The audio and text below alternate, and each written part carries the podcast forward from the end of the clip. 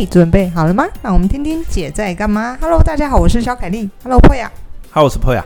经过了前面两集，不知道大家有没有听到这个泽泽的传奇人物？就我个人对他是很好奇啦，因为听了两集就从黑手变成神人了，是不是？没有，我个人很喜欢这种 double life，就是他嗯。整个人生很转折，就是在他现在在做的东西，跟他之前在做的东西前半生看似没有相关，但是其实是有相关，而且某某程度上训练他的能力，让他在现在这个呃呃做的事情上面也有帮助，只是外人看不出来了。那所以今天第三集呢，我觉得。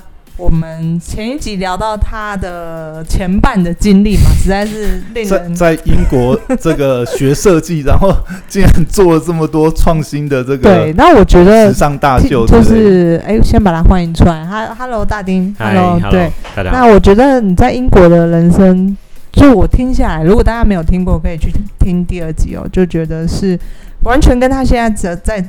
泽泽做的这个呃产品经理还是什么专案经理？专案经理是完全八竿子打不着的。但是呢，以前是设计工程师，现在变成是一个商务人士，这中间到底是你是彗星撞地？但是我觉得他可能在那边的训练，在英国的训练是把他整个他其实就是在执行每一个小案件的专案，就是就是那也是一个专案。然后，所以在泽泽这边，他其实也是执行一个专案，只是方向不一样。那我后来我们上一集就聊到你在英国做的事嘛，这集就想聊聊你干嘛这么想不开回来台湾？而且其实我老实说，应该泽泽完全不在你的当时候回来台湾的这个工作类型的想法里面，对不对？我要补充一点，因为你没有跟大丁接触过，嗯，我必须要讲，在我没有听过他这个前半生经历之前，你不要讲的好像我已经八十岁了。好了好了，哎，那至少也有个五六七八年，对我在五年吧。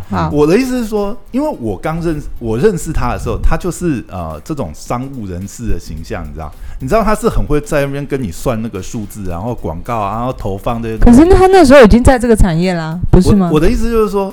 我完全想象不到，就是说，哎，然后，而且他也是一个呃工程背景的人，嗯，他完全没念过商业啊，你为什么后来会变成这么像商业的一个人啊？应该说，呃，我觉得，呃，我其实，在做，我其实，在做设计师的时候，或者说我们讲，就其实在做设计工程师的时候，我大概就有一个很深的感想，就是我觉得我当然，呃，穷尽我这辈子所有的努力。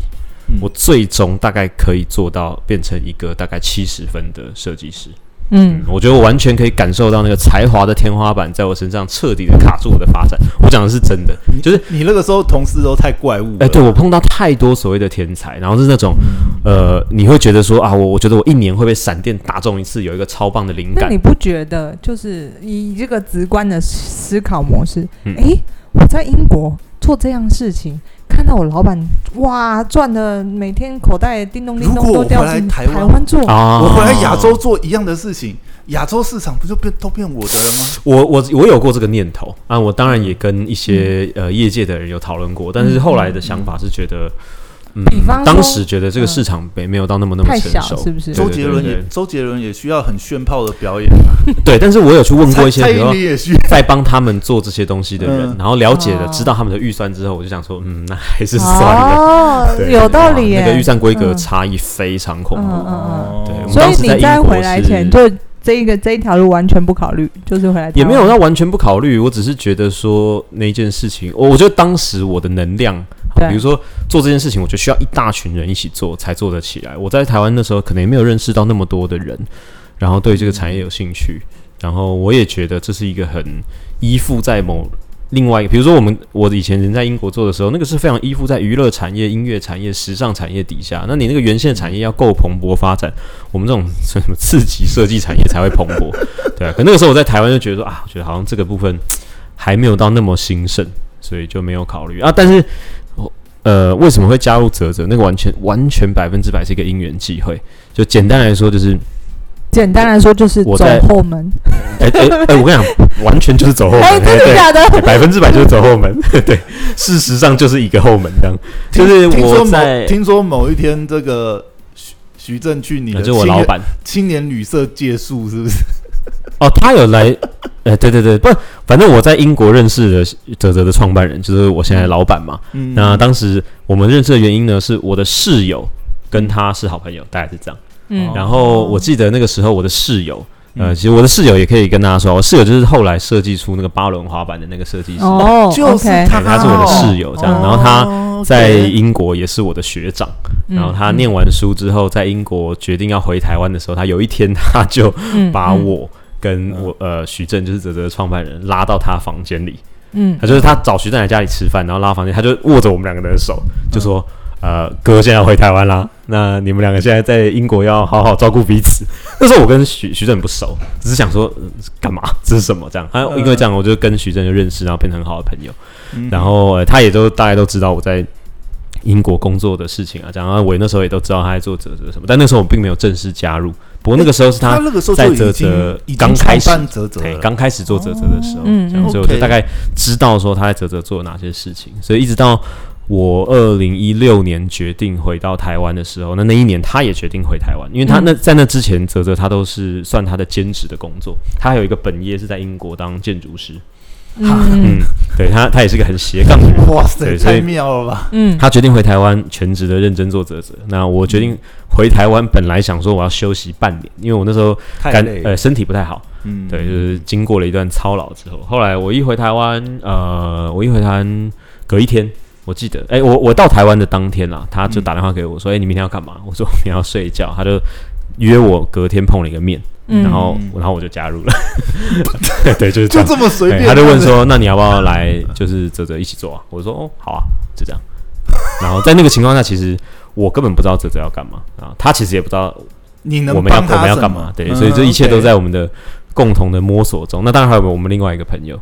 然后就嗯。摸索出来现在这个泽泽的样子，他应该就觉得人对比较重要了，可能就想说这个朋友看起来蛮可怜的，没工作，回台湾返台即失业，马上来帮一帮这个朋友，然后我就 我就谢谢他这样，最好果然是走后门，百分之百走后门啊，对啊，完全没有任何的那种什么正式的面试，就是他就说那你有空的话就。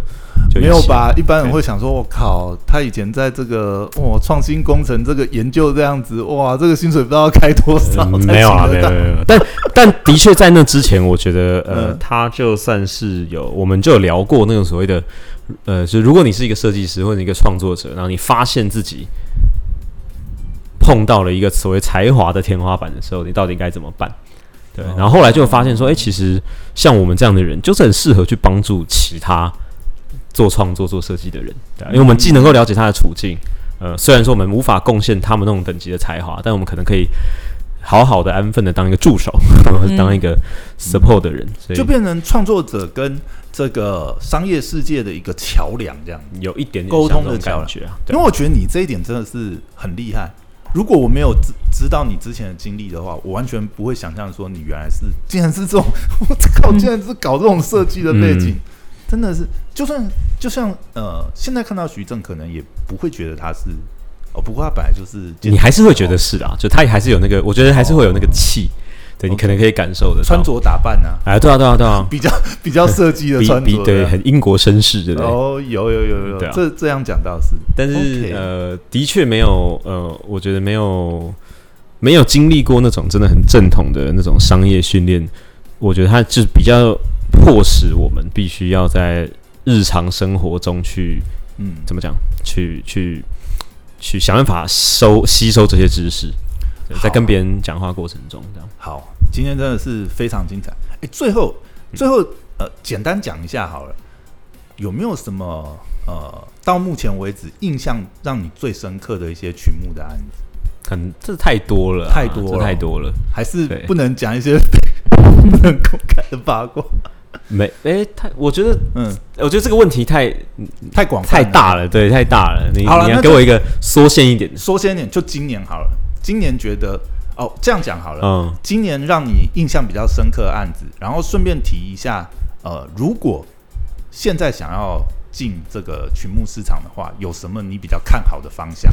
可以给大家一些建议。如果有听到，然后刚好有这方面才华的设计师呢，赶快来投稿。今年 OK，今年的趋势，我觉得今年印象最深刻，当然还是那个破纪录的嘛。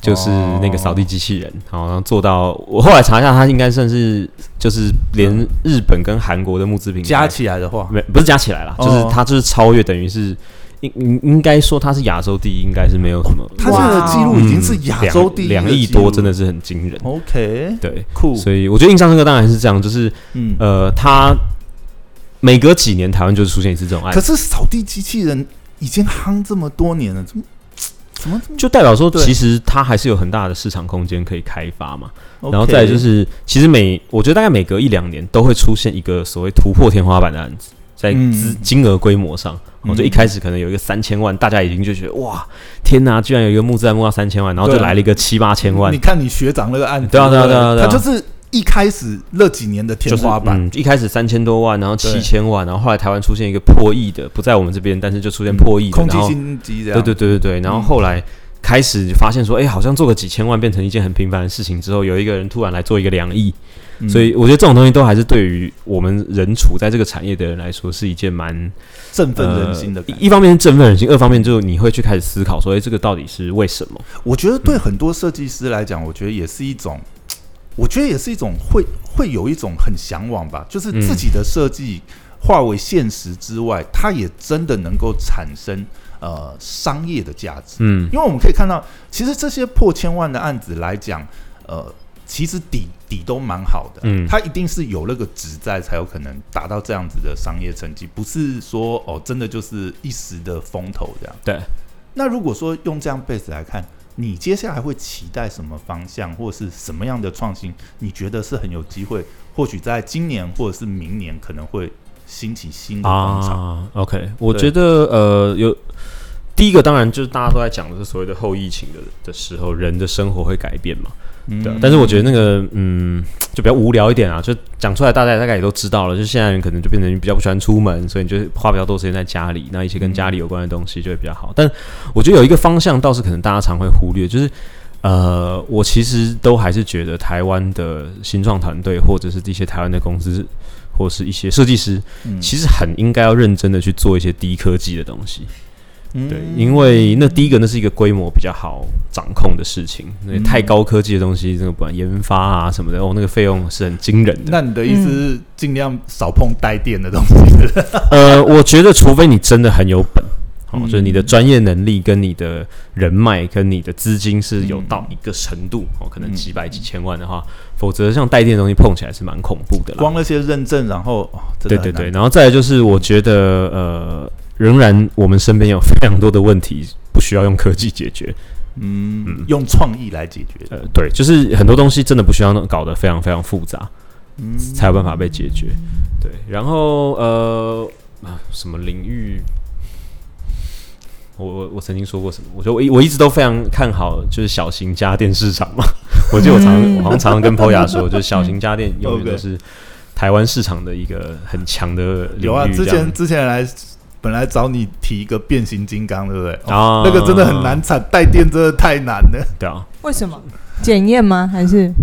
呃，它还有很多生产上面的困难啊。嗯，因为你想要做创新的东西嘛，就可你光想创新的东西，你那模具那些东西，你都不知道投多少成本。对啊，带电的也要投模具啊。哎。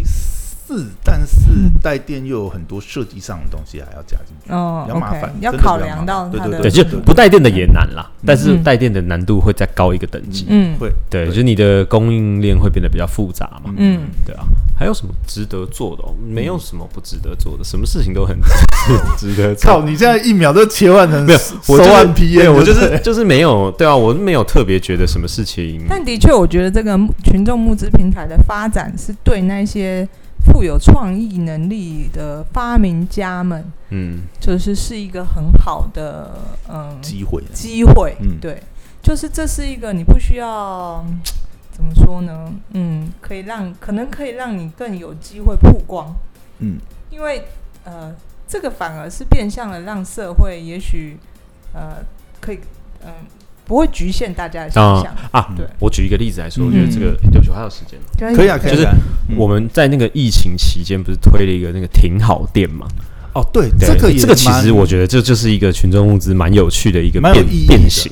嗯，对，它那个挺好店的逻辑其实就是说，那个时候因为疫情的关系，所以呃三级警戒，那大家不能出门嘛，很多店家也不能经营，呃，就是不能营业，那可能就顿时少了很多收入。那我们那时候想说，哎，其实用一个最简单的故事，叫做你能不能够去支持你最喜欢的一家店，或是你身边家里住附近一家店，你愿意呃支持他一点点，你就有机会让这家店可以撑过这段疫情的期间。嗯。那其实这就是一个放在天下太平的状态下，可能大家不太会想到的 idea。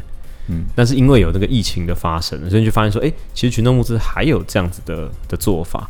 对，那其实台湾不算是很新，其实这件事情在日本、在欧美做的更多，因为他们说同样因为疫情，对对对对对，因为他们疫情，比如说在日本就有非常非常多这类型的案子，尤其是一些高级餐厅，他们是那种。